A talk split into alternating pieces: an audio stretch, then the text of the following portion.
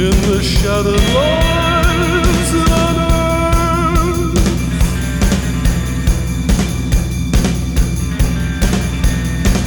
A nocturne filled with glorious ideas.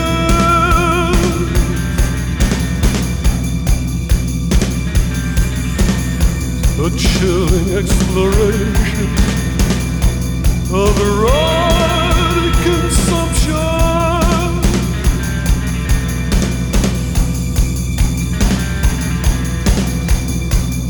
an arm across the torso, face on the nails. With an arm across the torso, face on the pale monkey nail. Cossacks are charging in charging in the fields of white roses. Cossacks are charging in, charging in the fields of white roses.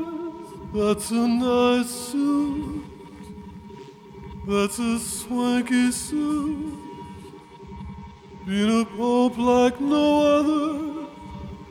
I'm looking for a good cowboy.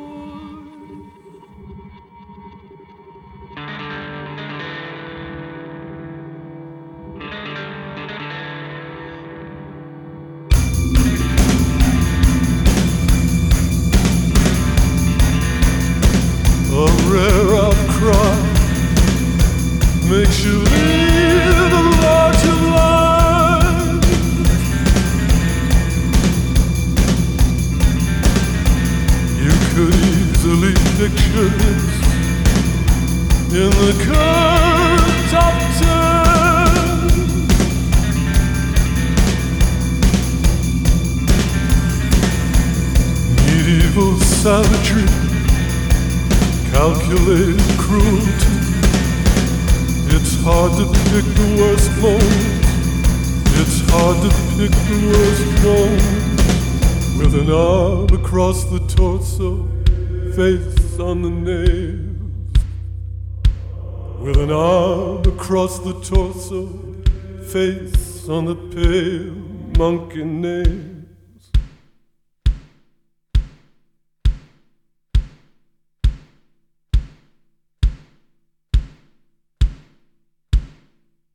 It's midday on Wednesday, which means, as always, for the record, with Dan Gordon and me, Maia Bilyk, here on FBI Radio 94.5. Let us know where you're coming in from, whether it's on digital radio, streaming at FBIRadio.com, or in your car, for example, on 94.5 FM. We want to hear from you. We've got a very special guest in the studio, the inimitable Marcus Whale. Hi. We've been so lucky the last couple of weeks. Last week we had Creative Face in Sweet Angels. This time, another angel in the form of Marcus Whale coming into chat, not about his record. We've already done the Collarbones record, but we want to talk about one of your favorite albums, Marcus. What are we talking about today? We're going to talk about The Drift by Scott Walker. Massive, massive album to undertake. Whole lot of music, a whole lot of weird music, but it feels like very, very fitting for an artist like yourself to come in with an album that's a little bit left of center, but there's a whole whole lot of great stuff to dive into. No, I will say it is a bit left of center because when we first uh, I'm, not to throw anyone under the bus. Please. Um, when we were first like asking you what you were thinking about coming in to talk about, you'd mentioned Arca and Bjork, which is not to say would be super expected or predictable, but it is, I guess, very telling to you, um, your taste and your music that you ended up coming through with this one kind of slightly. Well, I, I think I would have had a great time. We all, all would have had a great would have had a great time if I had chosen Björk or Arca. Both very important artists to me. Uh, but I think I just wanted to do something that maybe felt a bit weird for midday on a Wednesday. Yeah, strap Um, yourselves in, get ready for this one, yeah. guys. Love that.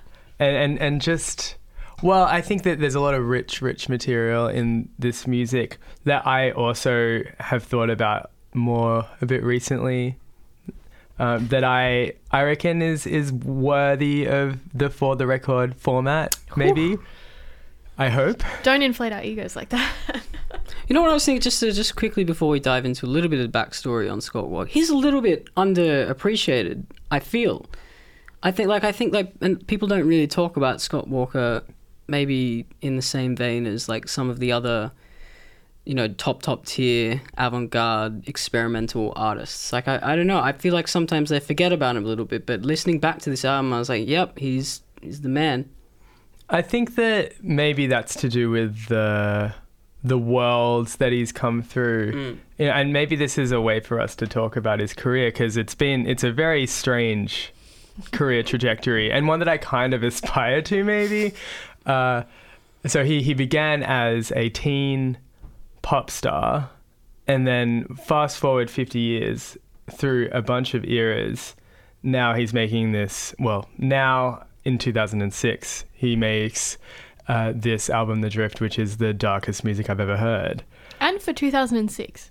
For 2000, yeah, and I think maybe if you listen to the work that he made after that, it's a little either a bit funnier or a bit uh, more straightforward. This one is just really brutal. Yeah, it's interesting. Maybe like think like Nick Cave, but he goes full full horror movie. I was going to say, yeah, he's like a weirder Nick Cave. We kicked off with uh, Cossacks Are. Little Birdie did tell me that you recently watched a documentary on Scott Walker that maybe spurred the decision. Yeah, no, I, I decided to do a bit of research for this and rewatch this documentary that I quite enjoy. Uh, but I think probably is only for people who are big fans of Super his work, fans. uh, called 30th Century Man, uh, that outlines his career and, and talks about it from start to finish. Um, yeah, I mean, if if if if I were to try and uh, summarize his work, like there there is, I think, a common thread about the sort of drama of the music that that he's written and has sung. Um, there's always some kind of uh, storytelling structure, even if it's incomprehensible, even if it's uh, even if it's really tough to to know what the topics of the songs are.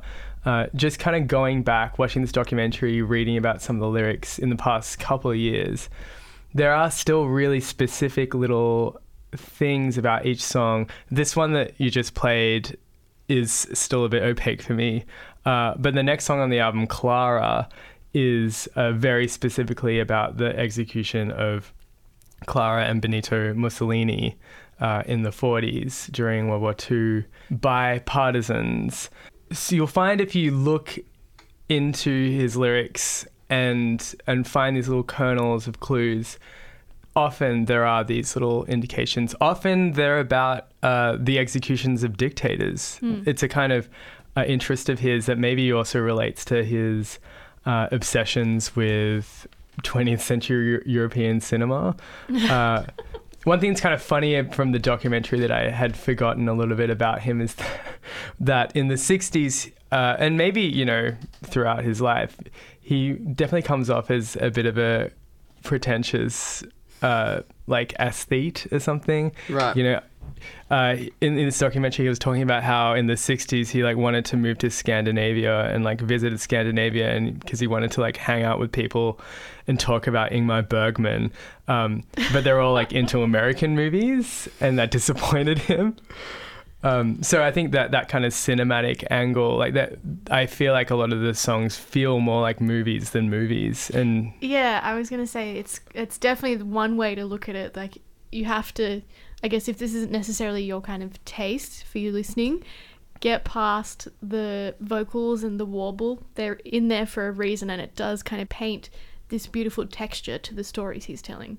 that's it. He's he's, ultimately painting the words. Like he talks about how the the words lead the music, mm. and he'll know what to what to write in terms of the and what to arrange in terms of the music based on what the words require. So there is a, a, a deep and um, heavy sort of backing to everything that he's singing uh, that I kind of feel quite inspired by, and, and and I personally don't really work in that way when I'm making my own music, uh, but I find it.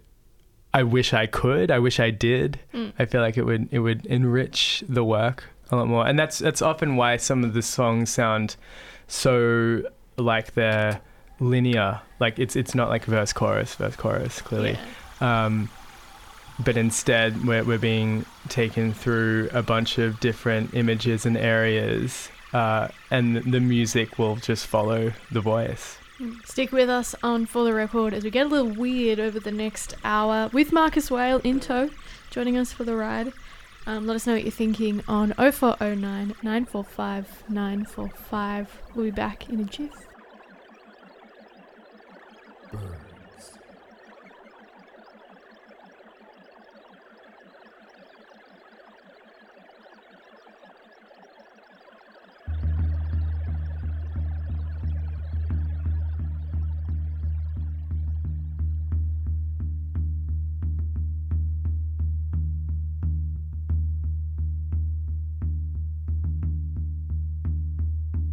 This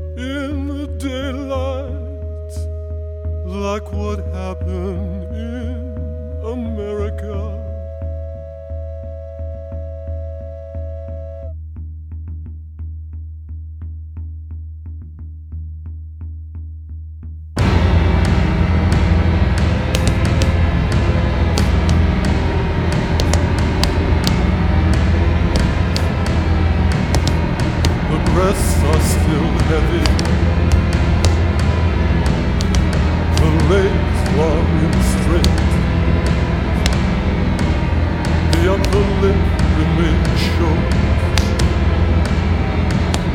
The teeth still too small.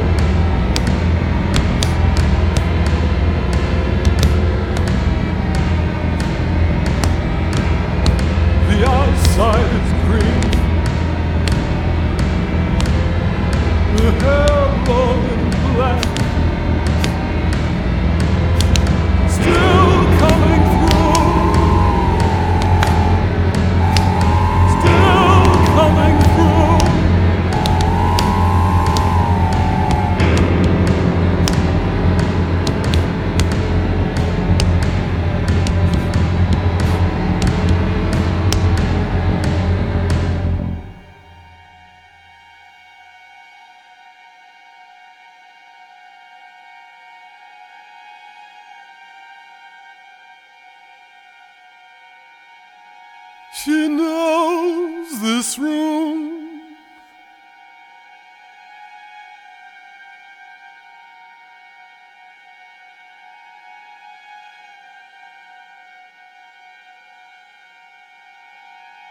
She can navigate it in the dark.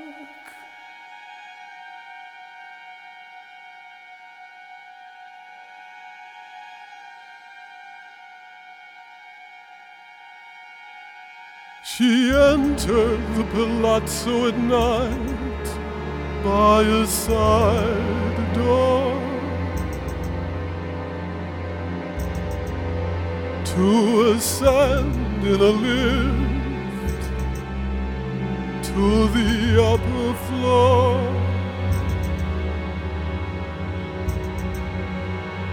She lies on the bed looking up, not yet seen.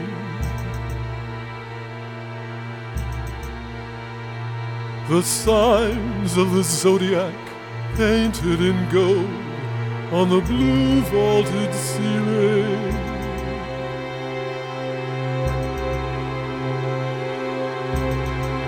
His enormous eyes as he rides.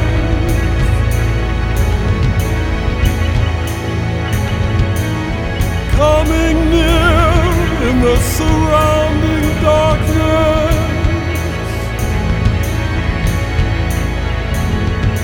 his strange beliefs about the moon, its influence upon men of affairs.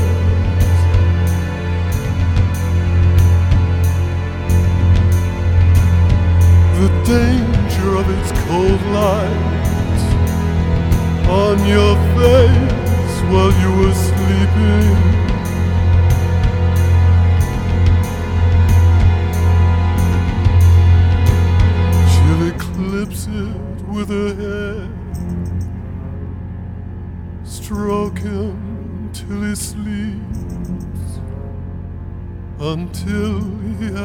Nothing to do among men of affairs.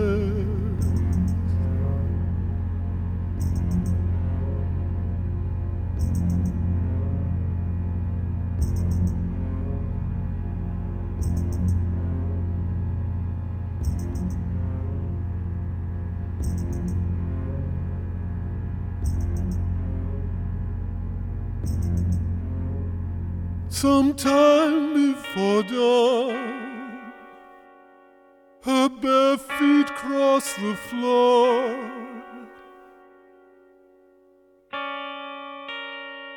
She gazes from the window at the fountain in the courtyard.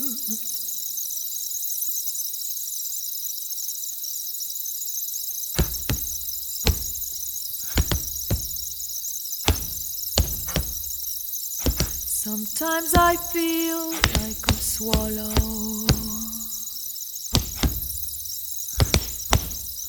A swallow which by some mistake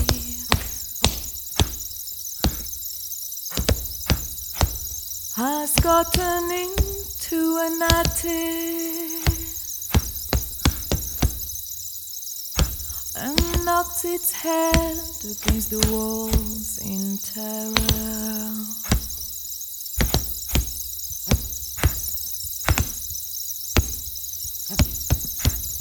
Ah! This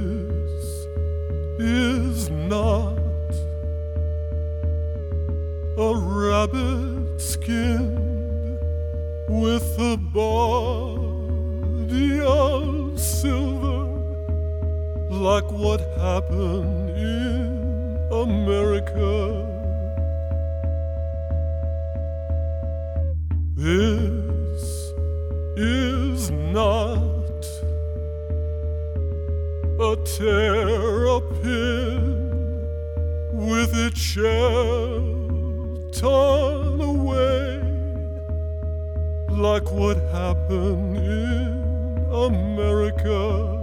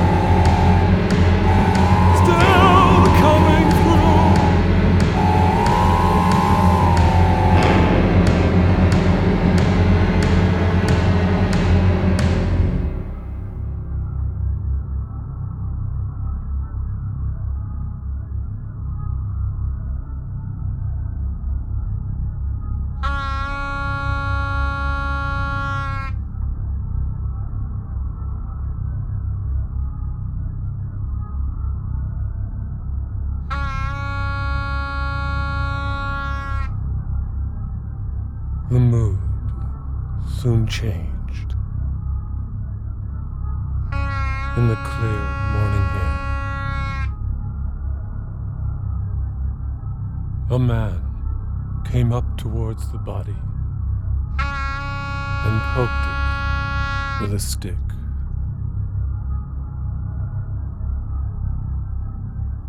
It rocked stiffly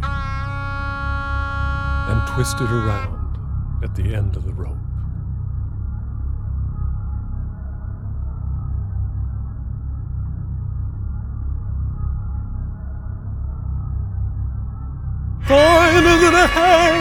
Every side.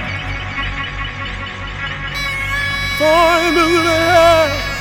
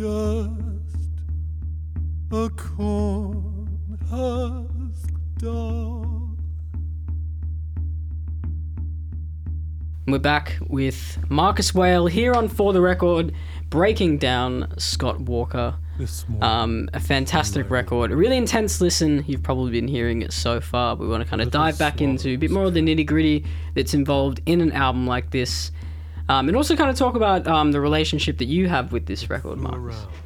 Yeah, I, I'm very into it. I did choose it after all. There was obviously a reason why it won you over versus what we mentioned earlier, uh, Arca and Björk. Um, what does this album, The Drift, mean to you? so as not to frighten. So maybe I should bring it back to the first time that I heard it. Mm. I well heard anything from it. My friend Travis, who is my bandmate in Collarbones, he uh, our relationship mainly consisted of us sending music to each other. Uh, we were teenagers when we met, so he sent Jesse the uh, next track on the album after Clara, which you just heard. Sent Jesse to me, and I was really you know how people talk about the music that changed their lives or like the the song that um, made them realize that things were possible or certain things could exist. It, it was this one for me. I was like this Really? no music had ever sounded like this to me before. That's um, these this kind of like opening. I mean it even just just in the kind of opening sort of background sound that you hear i don't even know how to describe it but i i think it's a partly synthesizers partly uh low low strings playing a, a, a cluster chord uh, that opening sound, even before you hear the guitar, even before you hear Scott Walker's voice, I was uh, really taken to another place, and I think that was that was the the thing about it. I was like, this is transportive sound. This is like a sound that can put you into a different place, and that was what was really exciting for me as the song kind of unfolded. Sixteen year old me is like listening to it. Uh, also puzzled, really puzzled, interested, fascinated, and puzzled by what the song was about because I, I didn't really learn until much later what the references were, like who Jesse was, Mm. uh, what the the tall tower was, what was happening in Memphis, blah blah blah, um, and even without any of the content, it was it was the sound of it and the sound of his voice that really uh, opened up a whole world to me of what was possible. It must have been such a jarring experience coming coming into like a world like this as a 16 year old, not really having heard yeah. anything like this before, and then being like, "Whoa, this is pretty out there." I guess like that in itself must have been a real turning point for you in terms of like because I, I, I don't know if you were making music as a 16 year old but if you were it must have been like a real like man i don't know if i could do this but maybe. But it, not even like there's a whole bunch of endless possibility they've just been shown that i can do. For sure it was uh, i was making music at the time. I made a bunch of different stuff. Uh, but nothing that exactly sounded like this. I had uh, I, I like to look minimalist music and right. ambient music, uh, you know, pretty music. That was kind of what I was aiming for. I was aiming to make stuff that sounded really pretty. Right. Uh, and like your Sigur Róses or stuff. Like exactly. That. I was a big post rock fan. Cool. And was kind of into anything that was like drawn out and slow and instrumental. Uh, and listening to this sort of music, I think you can kind of maybe hear later on, like with the album I released a few years ago, Inland Sea, the way that uh, Scott Walker uses orchestral arrangements, mm. like string arrangements, and different instrumentations that maybe reference a lot of styles outside of popular music in service of a song.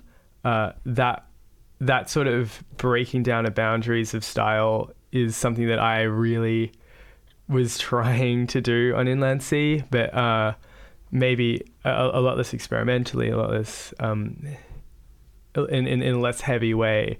Uh, but the the kind of fundamental approach of being thinking, all right, I need string cluster here. I need like slides going up and down um, here, uh, and I don't mind. I don't care that a pop song shouldn't have them in there. I think listening to this song, Clara, and the way that it tells its story in, in little episodes, uh, it I think reminded me, has always reminded me that you can do a lot within the bounds of a song. Mm. It can go into different moods, it can go into different arrangements, it can go into different instrumentations uh, if the song deserves it, if the song requires it, if it demands those moments. And then it can become a kind of cinematic montage. Like you hear at the end of that song this uh, really gorgeous image of a dream of a bird uh, flying into a room and then being released.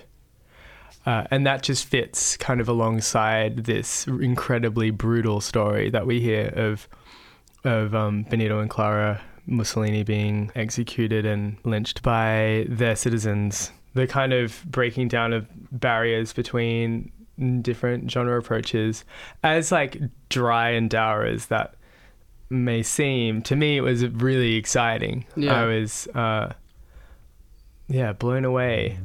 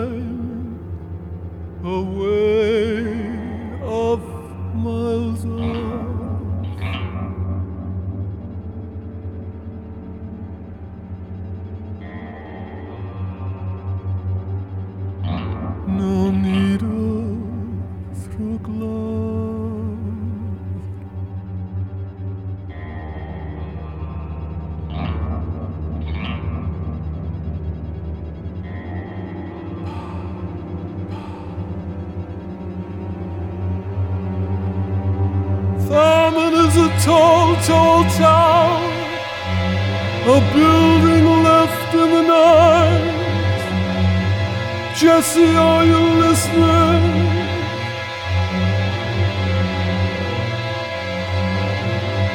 It casts its ruins and shadows on the Memphis moonlight. Jesse, are you listening?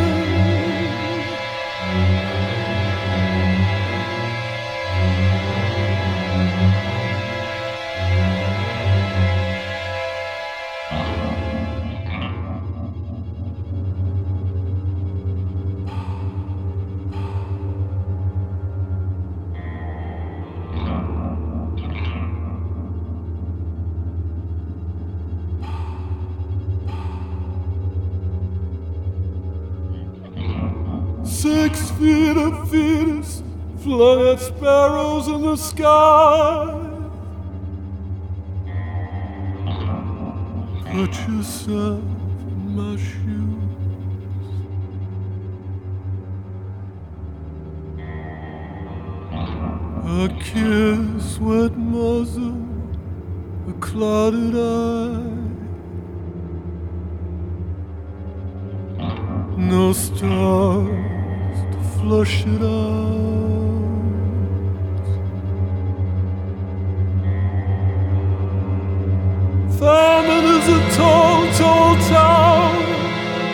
a building left in the night.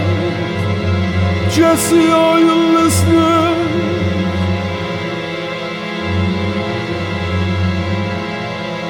It casts its ruins and shadows the Memphis moonlight. Jesse, are you listening?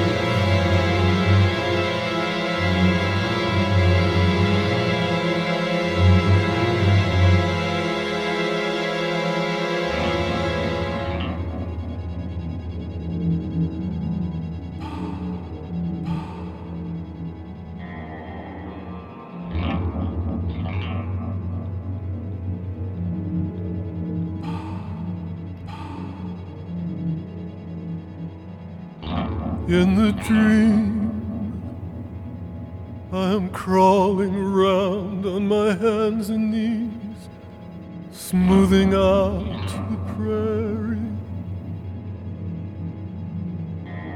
All the dents and the gouges, and the winds dying down. I lower my head press my ear to the prairie.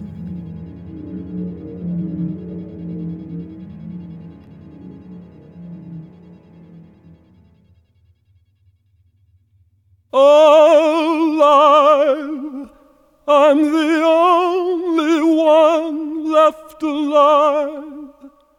I'm the only one left alive.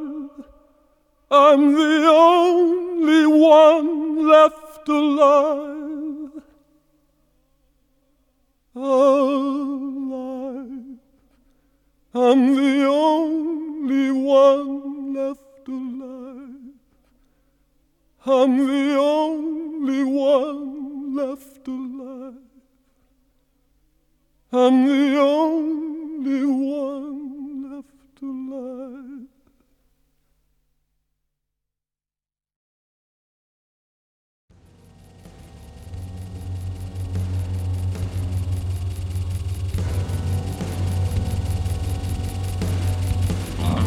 As the grossness of spring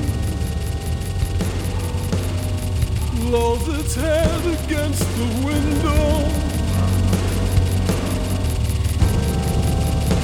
as the grossness of spring lolls its blooded head.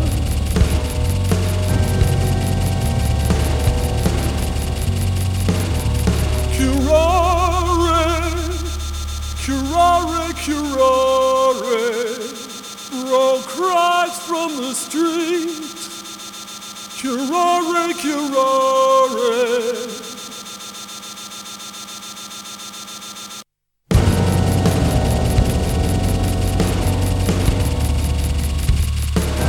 As the grossness of spring rolls a tumor balloon to squeak against the window with the grossness of spring staining into the wall.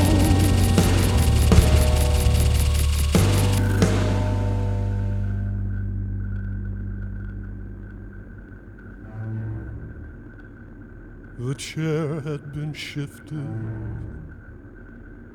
ever so slightly. Say five feet or two centimeters.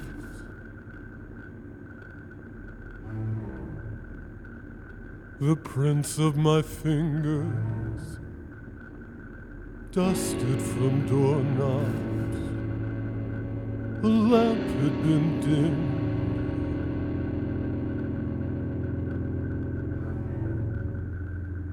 Some sawdust where a ring had been. When nice girls were turned into whores. Gardens with fountains where peacocks had strutted, where dead children were born. The splendor of tigers turning to gold in the desert, pale meadows of stranded pyramids. Sunny boy, such a sunny boy, there's a song in the air. Clara,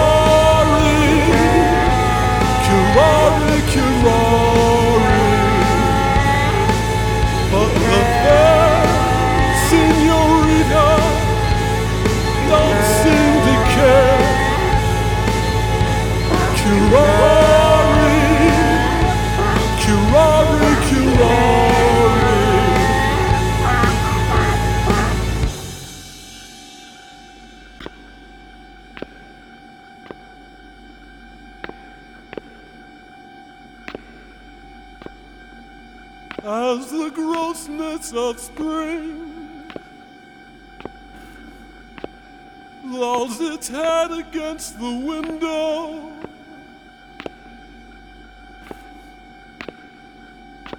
As the grossness of spring lolls its blooded head.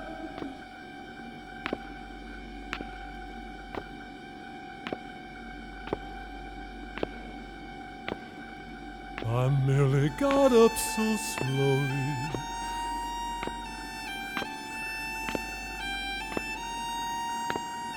Shuffled across the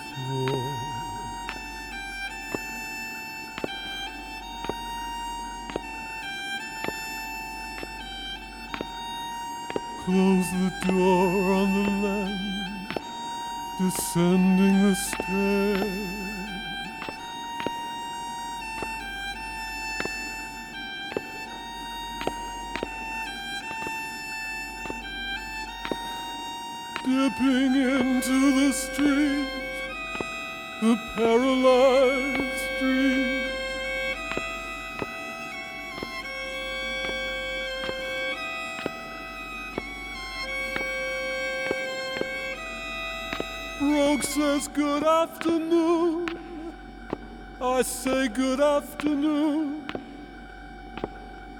It's a lovely afternoon. Yes, it's a lovely afternoon.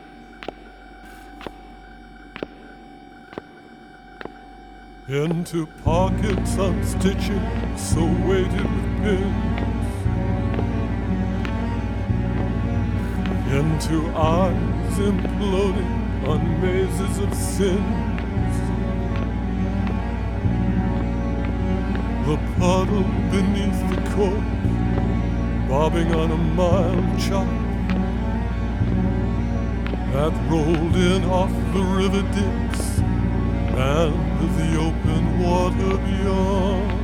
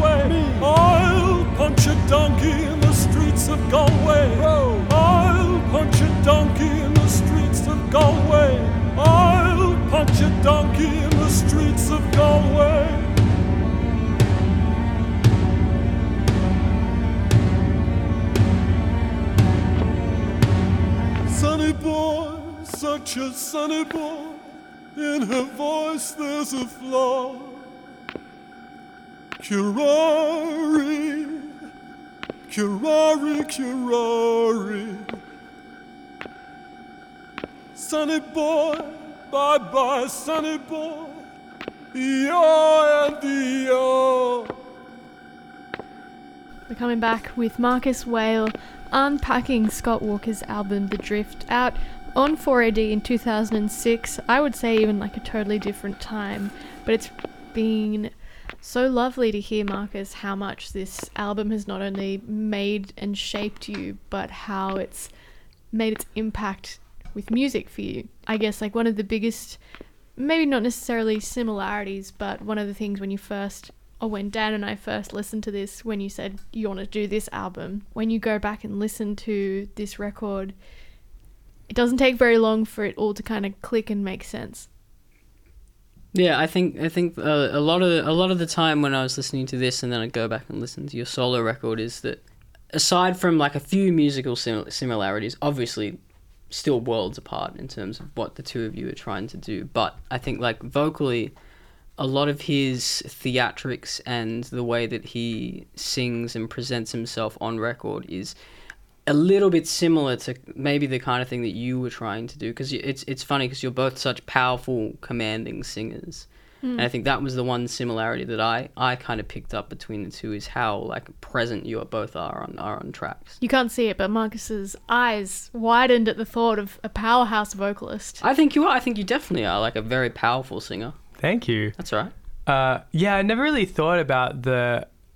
I've never thought of myself in next to Scott Walker as a vocalist. that's that's that's wild to me. Uh, but yeah, I mean, if if I think about it, there's something about how Scott phrases and writes melodies around quite odd, harmonically strange music that yeah, for sure would have had an influence on me uh, because I do kind of relish the opportunity to like make melodies in contexts that feel like they don't deserve them or not not don't deserve them, but but feel like there's no melody there. Do you think a lot of um, what comes down to the specialness of his music is how believable it is? Because I feel like not many artists could really get away with incorporating, you know, the braying of a donkey or like like a demonic um, Donald Duck impression, and and people take it seriously. But I think I feel like with Scott Walker, like there's always intent behind everything he does, and he he delivers it with such conviction where you kind of go, yeah, okay. Well, I reckon partly it's because he's maybe like a well researched artist. And then also the braying of a donkey and the demonic duck impression are also like funny. You Yeah. know? Like like it sort of there's this kind of perverse black humor t- like running through a lot of his work. Um, because I think maybe in order to cut through some of the um, deathly darkness It's almost like Andy Kaufman in a way. Like he's applying this strange, alter, alternate, um, like groundbreaking type of performance art into music. For sure, I, I think if if we think about Andy Kaufman, it's ultimately in service of of like even if it seems weird, even Mm. if it seems a bit off Mm. or like not in a structure that we're used to, it's ultimately about communicating some kind of idea to us and also affecting us in a certain way. Yeah. Um, you know, like this music isn't weird for no reason. There's always a purpose behind. Pretty much every sound is like very specific, Mm. very very considered, and it makes sense because this album did take 11 years. Well, there's 11 year gap between his previous album Tilt and this one, so you know there's a lot of every moment in the music has to be has to have a reason for being there. I think the other thing about it being groundbreaking uh, or doing things experimentally, I think the, the thing about that that I really love is that it doesn't feel, anyway, to me, maybe maybe because I'm a fan, it doesn't feel like it's uh, putting it on. Yeah. It feels like it was it was necessary. It feels like I mean maybe this is what we were talking about before like the the songs what the songs are about Mm. the the concepts feels like they require it to sound this way. It uh, and and that his voice kind of has the gravitas to to pull it off Mm. and to to take it take us with with him on these these journeys through the nightmare of humanity. Uh, someone's got to do it, right? Yeah. Someone's got to do it. He and talks- hey, if it's Scott Walker, then that's that's the person. That's the guy. Just really quickly, moving back for a second, uh, I, th- I think it's really interesting that you say, Marcus, that what you're trying to do with music is the opposite of Scott Walker, in that you make the music first versus him uh, coming up with a story, or not, not even a story, but getting the words out and making a visual attachment to that. Let's go with that description. Um, what else have you taken on that Scott Walker has shown you when you make music? I think a lot of the decisions, the musical decisions, the musical decision making in pop music, we often have those purposes pre-built in the Mm. structures that we use. You know, we are intending to communicate with an audience in a structure that they understand. Verse, chorus, whatever. Um, snare, you know, backbeats, um, hot drops, um, sick synths, whatever. Uh, but with his music, I feel like this each sound is uh, built up in and of itself with its own purpose and with its own way of communicating. That is in in the context of the words and in the context of the singing. Mm. And so I have found, I think that what happens in that context is that uh, when you're not serving a groove or serving a feel, if the sound is serving the song, then you can be really bold with the Mm. choices that you make. You can have like, uh, you can think of the sound as being this sort of sculptural force rather than, um, rather than a, a, a groove, like something to dance to. Yeah. Uh, so I think maybe one thing that I have taken from it is the possibility of making really bold choices in the sound. I guess that the, there's there's kind of one one other comparison that I think really suits the two of you if we're going to keep keep comparing is the the way that Scott because I look admittedly I'd I'd listened to Scott Walker's music before I'd heard his albums but I hadn't really gone very in depth into his like like backstory as an artist what he's been through because it's kind of a wild ride and it's a really unexpected ride. I think the two the thing that the both of the two of you share is probably that um, never being boxed in quality. I feel like Yeah. I feel like you as an artist can and will go wherever which way you want and it doesn't necessarily it, it will never be seen as like a wrong move if that makes sense. And that kind of seems similarly fitting um, with scott walker and, and the things that he's been through being a pop sensation being in pop bands doing making avant-garde music making orchestral music it kind of seems like he wants to do everything there and in between. And i feel like you can do that and, and have been doing that as an artist. Well, I think maybe the the thing about Scott Walker being able to do what he's done, um, is that there is a kind of historical context to it. You know, he uh, was in a wildly popular group called the Walker Brothers in the 60s, then made a number of albums in the late 60s solo that uh, became increasingly uh, off the grid a little bit. And the fourth one was, was very commercially unsuccessful and um, led to him basically having to stop writing music for himself. And it was only when his record company, when the Walker Brothers record company was going broke, that the Walker Brothers came back with an album in 1978, Nite Flights, that Scott and and also the other members of the Walker Brothers were able to just go out there and say, "Hey, we're gonna put out an album of songs that we write, and we don't care because the company is going broke and no one can tell us not to do it."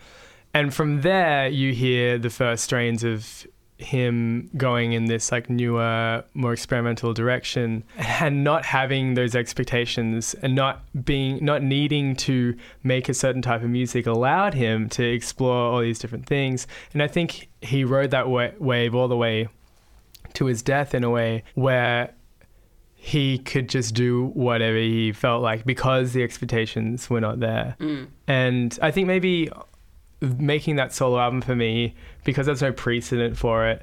And also because i'm not like a famous person um, i was able to explore a bunch of stuff that might you know might go wrong.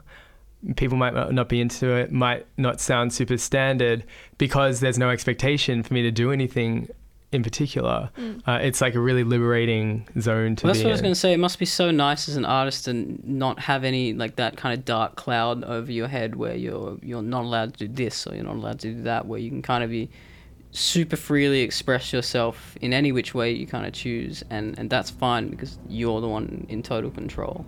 I feel like that's definitely where he was at as an artist when he was making this record, hundred percent. Um, Marcus, thank you so much for coming on for the record today. It's been a real pleasant and, mo- and such a moment to be able to unpack an album like this that has obviously seemed to have a really big impact on you, you, your work in music, your approach as a musician. So thank you so much. my pleasure thanks for having me on On that note, we're going to listen to one more track off the Scott Walker record, The Drift. It's called Cue, and it goes for a very long time. So strap yourselves in. We will see you next week. Stick around for lunch here on FBI Radio 94.5. You've been listening to For the Record. Grab us wherever you get your podcast from. What do souls who died have in common?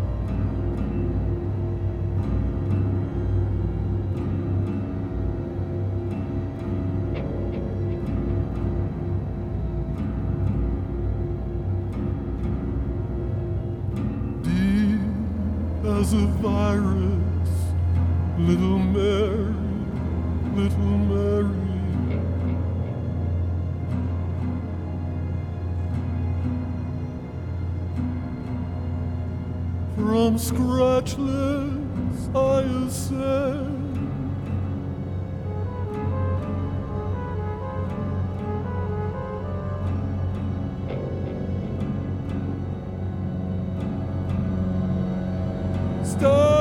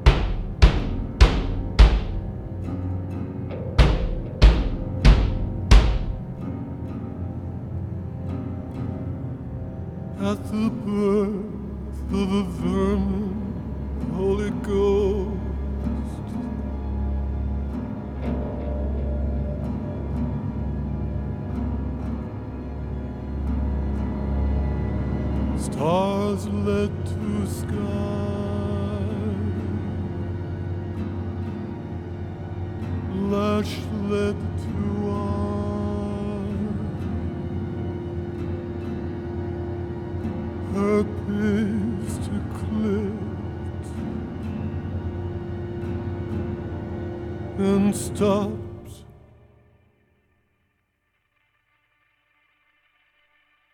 Expect I'm carried by lanterns.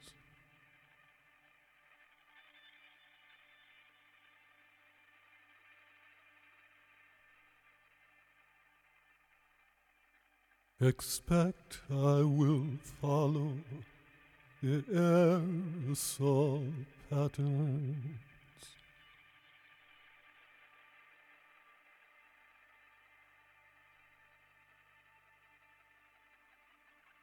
Immunity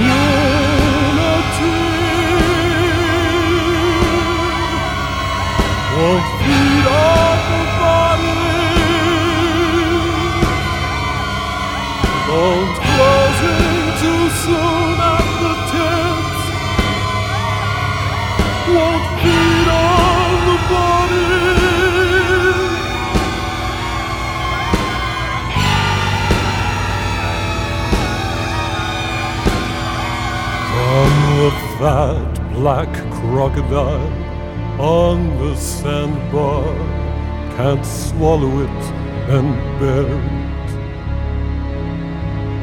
From the voice flooded seam, clotting to paste, can't swallow it then bear it.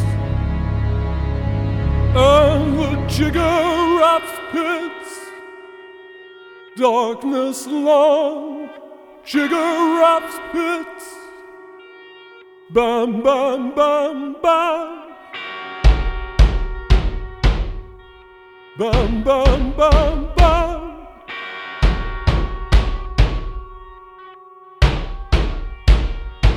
Shoes lead to shine.